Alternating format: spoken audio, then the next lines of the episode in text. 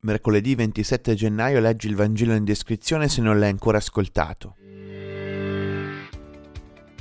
Oggi ascoltiamo la prima parabola che si trova nel Vangelo di Marco, la parabola del seminatore, che personalmente amo perché periodicamente fa bene ascoltarla. Infatti ci fa fare un esame di coscienza su come ascoltiamo e accogliamo la sua parola. La cosa che mi stupisce sempre è questo seminatore che sembra essere poco capace perché lancia il seme anche sulla strada, sui sassi e in mezzo ai rovi.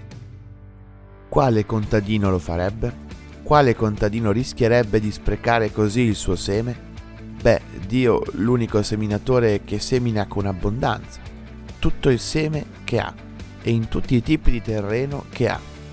La sua parola lascia liberi, la sua parola ci viene donata nonostante noi qualunque sia la condizione della nostra vita e del nostro cuore. Vedete, ci staremo già tutti chiedendo, e io che terreno sono? Noi siamo tutti terreni, li attraversiamo un po' tutti.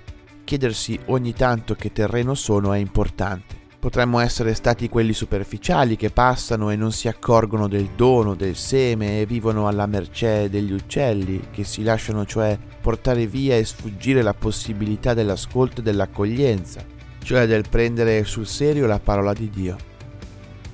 Potremmo essere stati quelli dai facili entusiasmi che poi però non hanno concluso nulla, che fanno fatica a far germogliare questa parola, che non vanno a fondo alla loro relazione con Dio.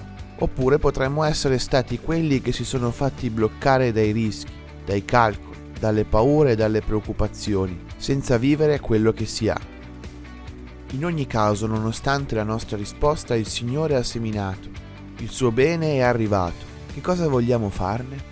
Lui semina lo stesso perché sa che possiamo diventare terreno buono e sa che Lui può arare in profondità e rendere morbida anche la strada battuta, può sbriciolare sassi facendoli diventare terra e può estirpare rovi. Serve ricordarsi che anche oggi il seminatore esce a seminare con abbondanza sapersi amati così, ascoltare, accogliere e provare a portare frutto per quanto ci è possibile e soprattutto ricordarci che anche a noi è chiesto di seminare in abbondanza, senza badare dove cade il seme, se in quel momento viene accolto o porta dei risultati.